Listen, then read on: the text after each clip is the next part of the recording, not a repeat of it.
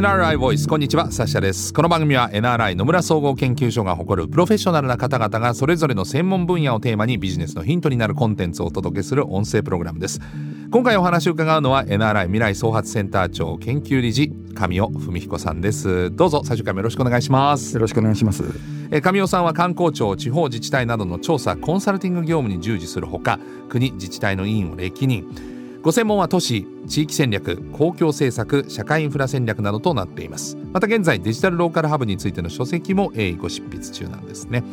えー、このシリーズでは地方創生の鍵となるデジタルローカルハブをテーマにお話を伺ってきたんですが神尾さん最終回のテーマは何でしょうか？はい今回最終回ということでデジタルローカルハブ実現に向けてです。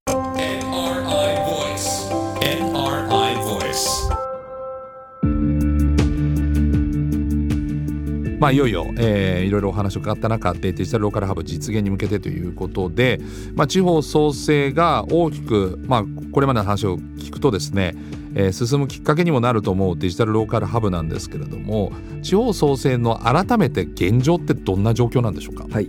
地方創生という言葉自身は2016年にですね、はい。えーと、町人仕事創生戦略ということで、えー、国の方で、えー、いろんな方針出されました、はい、直近はですねデジタル田園都市国家構想と。あありましたね、えー、これ岸田総理が、えー、あの肝入りで、はい、あの推進している政策です、えー、これ2022年の12月に閣議決定をされました、うんはい、まずあの国の方から大きな方針が出て、うん、現在はですね2023年になって、うん、えっと、地方の方でこの、えー、デジタル田園都市国家戦略の構想を作って、はい、その構想を持ってさまざまな補助をするということになってますのでこれは義務ということではないのですが、はい。えー、いろんな都道府県、えー、市町村を中心にこのデジタル田園都市国家構想の地方戦略、うん、これが作られるあるいは作られているというような現状です。なるほど。じゃあ地方の力を強くしたい地方集権みたいなのを少しこう是正したいっていうのは国の方針なんですか？そうですね。あの、うん、これは単に地方創生ということだけではなくてやっぱりスマートシティとか、うん、スーパーシティと言われてデジタルの力が入る、うんはい、また最近ですとカーボンニュートラル脱炭素、こういった話もあり、はい、いろんな政策を総動員して、その地域の活力を高めていくというのが政府の狙いだと思います。なるほどね。そのデジタルローカルハブが、まあ、こういった国の戦略の答えになりうる。そうですね、はい、今はあのここが地方創生の基軸になりと思いますし、ここをもっていろんな戦略を、環境の戦略だったり産業の戦略も集めていくということで推進しています。なるほど。そうするとデジタルローカルハブも、えーまあ、受け皿として増やしていかなきゃいけないと思うんですけれどもこれから都市が前回鶴岡市の話も出ましたけれどもいろんな都市がデジタルローカルハブを目指すためには必要な要素って、えーまあ、他の都市がやろうと思った時に何が必要なんでしょう？えっとですね、あのそういう意味では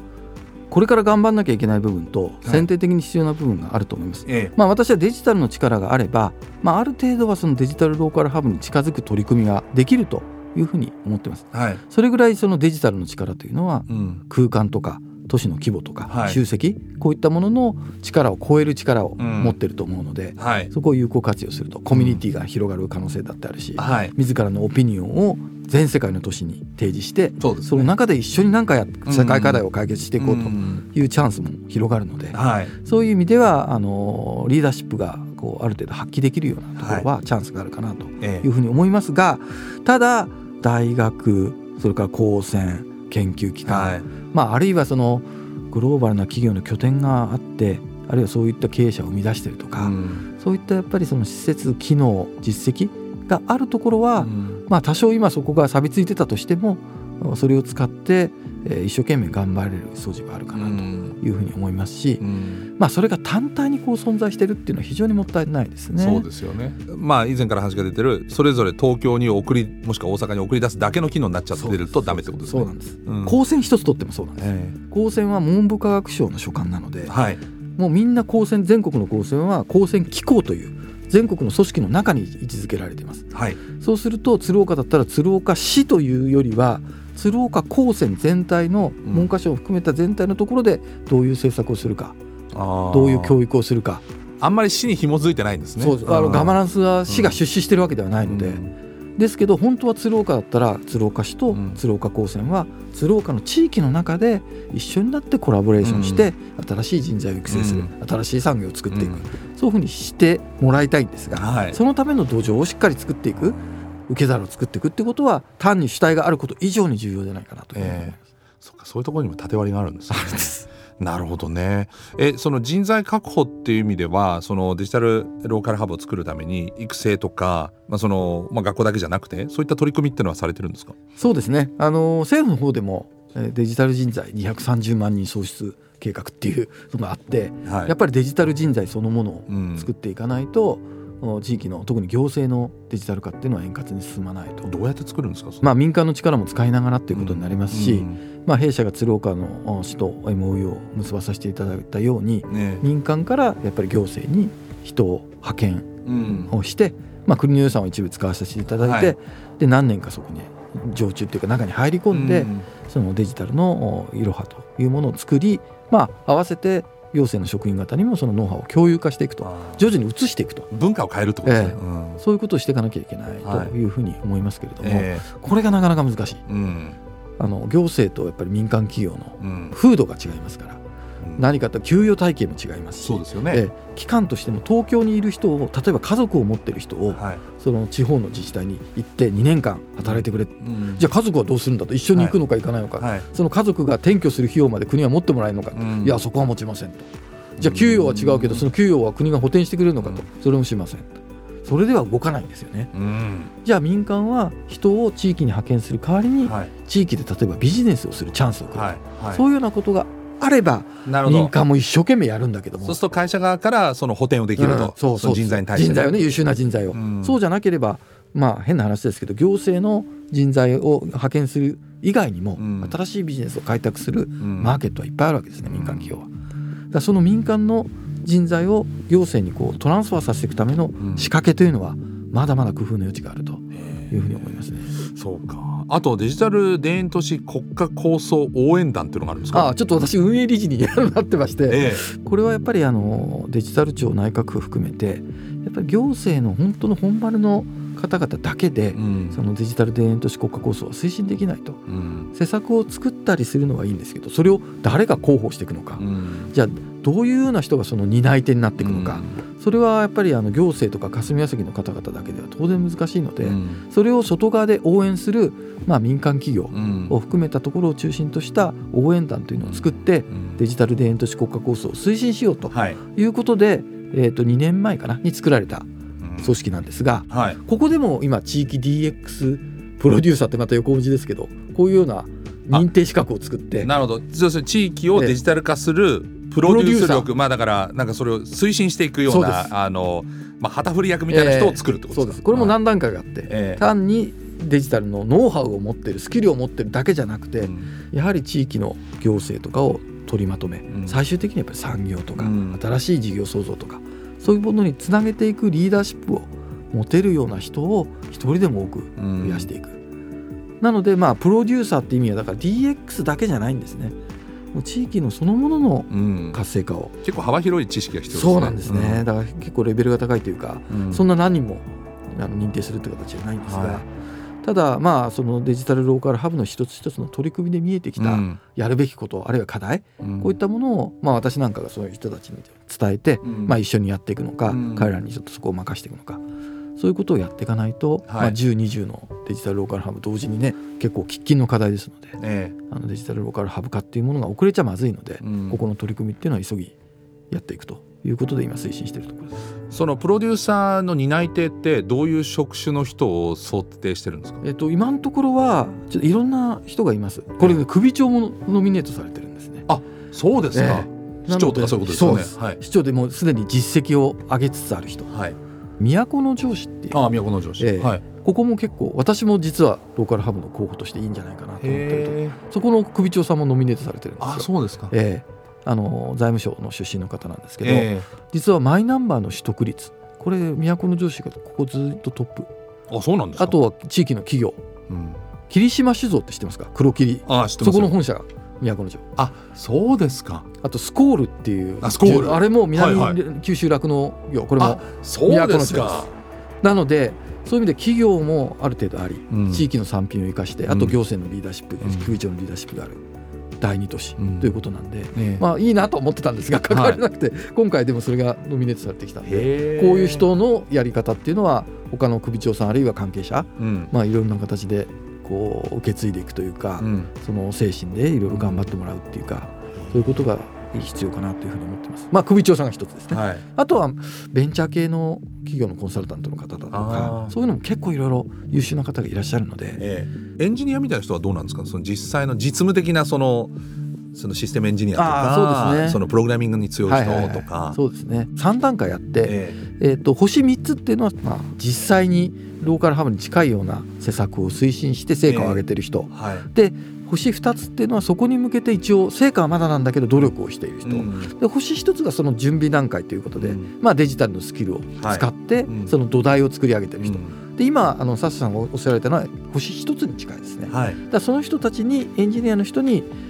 地域の発展だとかその産学官の連携がどうすべきかっていうのを分かってもらって活動するか、うん、その人に別の人を混ぜて、うん、コミュニティを作って2とか3の機能を作り出していくのか、これはこれからの多分施策になってくると思いますけど。まあいろんな人材がいないとダメですよね。そうなんです。うん、ダメなんです。でしかもテクノロジーだけじゃないので、これスマートシティも同じなんですが、はい、デジタル化したら終わりじゃないので、うん、デジタル化した後のその地域が何を目指してるのか。何のためにデジタル化かって話ですよね。別に人が幸せにならなかったら何の意味もないわけですよ、ね。でそれがエンジニア思考でいくと、もう作ることが中心なので、えー、なんとなく作ることでそれはいいんだけども、作っちゃった後はどうしようかってなって使えずに負債になっていくというものが日本の地方都市で多く出てきちゃう可能性が今あるのであそそこに警鐘を鳴らしたいっていうのも実はデジタルローカルハブの大きな目的の一つです。あとなんか実現に向けて今まだ課題になってるというか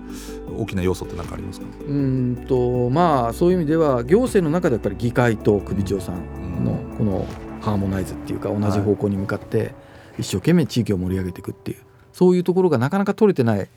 行政のあの議会とその首長さんの出身の政党が違うとか、これはまあいろんな事情でそうなってしまって仕方ない、まあ、別に選挙やってますからね、えー、そこでなかなか調整が効かなかったりするのもあると、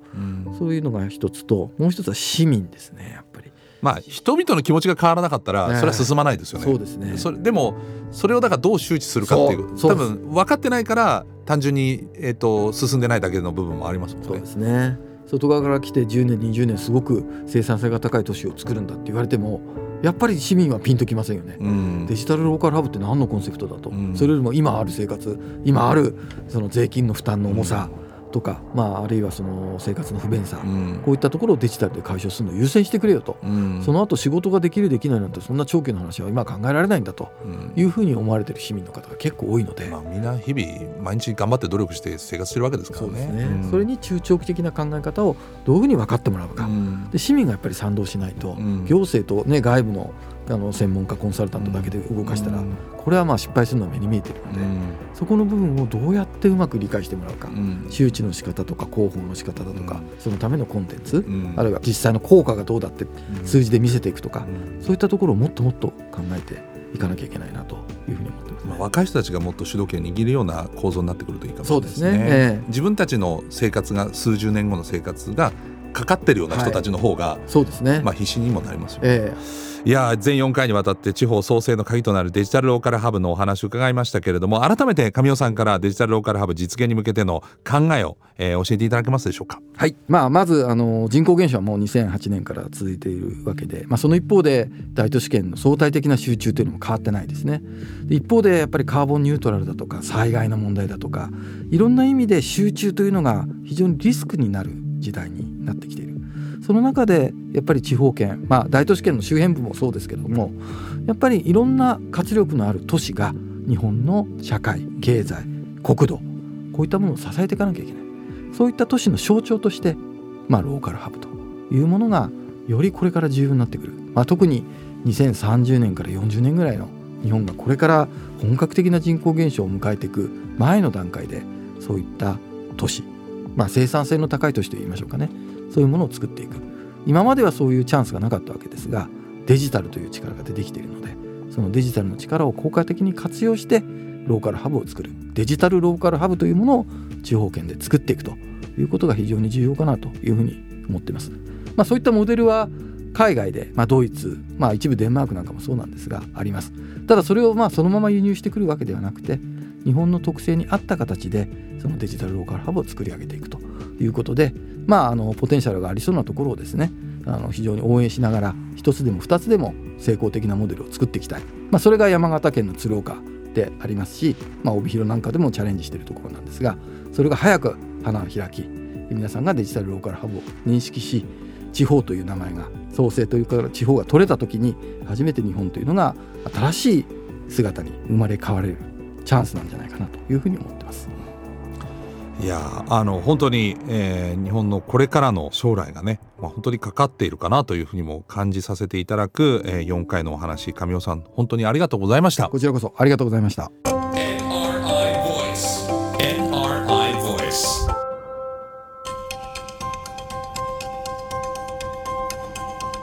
えー、サシャナビゲートでお送りしてまいりました NRI Voice、えー、今回はデジタルローカルハブというお話でした。やっぱりね、えー、一箇所に人が集まるよりもそれぞれみんなが切磋琢磨していろんなところが盛り上がってるっていう方が普通に考えてもですねとってもまあ健全だと思うんですよね。やっぱりスポーツを考えてもいろんな街に野球チームやサッカーチームがあるからお互い切磋琢磨してそれぞれが頑張ってそして盛り上がるんだと思うんですね。決してそのスポーツと、えー、経済や、まあ、人間の営みって遠いようで近いと思うんですよね。ですからあのいろんなところが、えー、切磋琢磨して、えー、人材を集めてこっちはこう強いんだみたいな、えー、そういったところが生まれることが日本のですねこれからの将来の鍵を握る、まあ、次なるひょっとしたら高度成長なのか、えー、そういったことにつながるんじゃないかなというふうに思いました、まあ、まずは考え方をちょっとずつ変えていく、えー、そして将来のことを少し、えー、日々の忙しい生活の中でもですね、えー、市民一人一人が一瞬でもいいから考えていくということが、まあ、変化のまずは一歩なのかなというふうに感じました。いかがでしたでしょうか？この番組はアップルや Google などのポッドキャストのほか NRI のウェブサイト内からもお聞きいただけます。NRI ボイスで検索してチェックしてください。このシリーズでは全4回神尾文彦さんにお話を伺いました。ではまたお会いしたいと思います。ナビゲーターはサシャでした。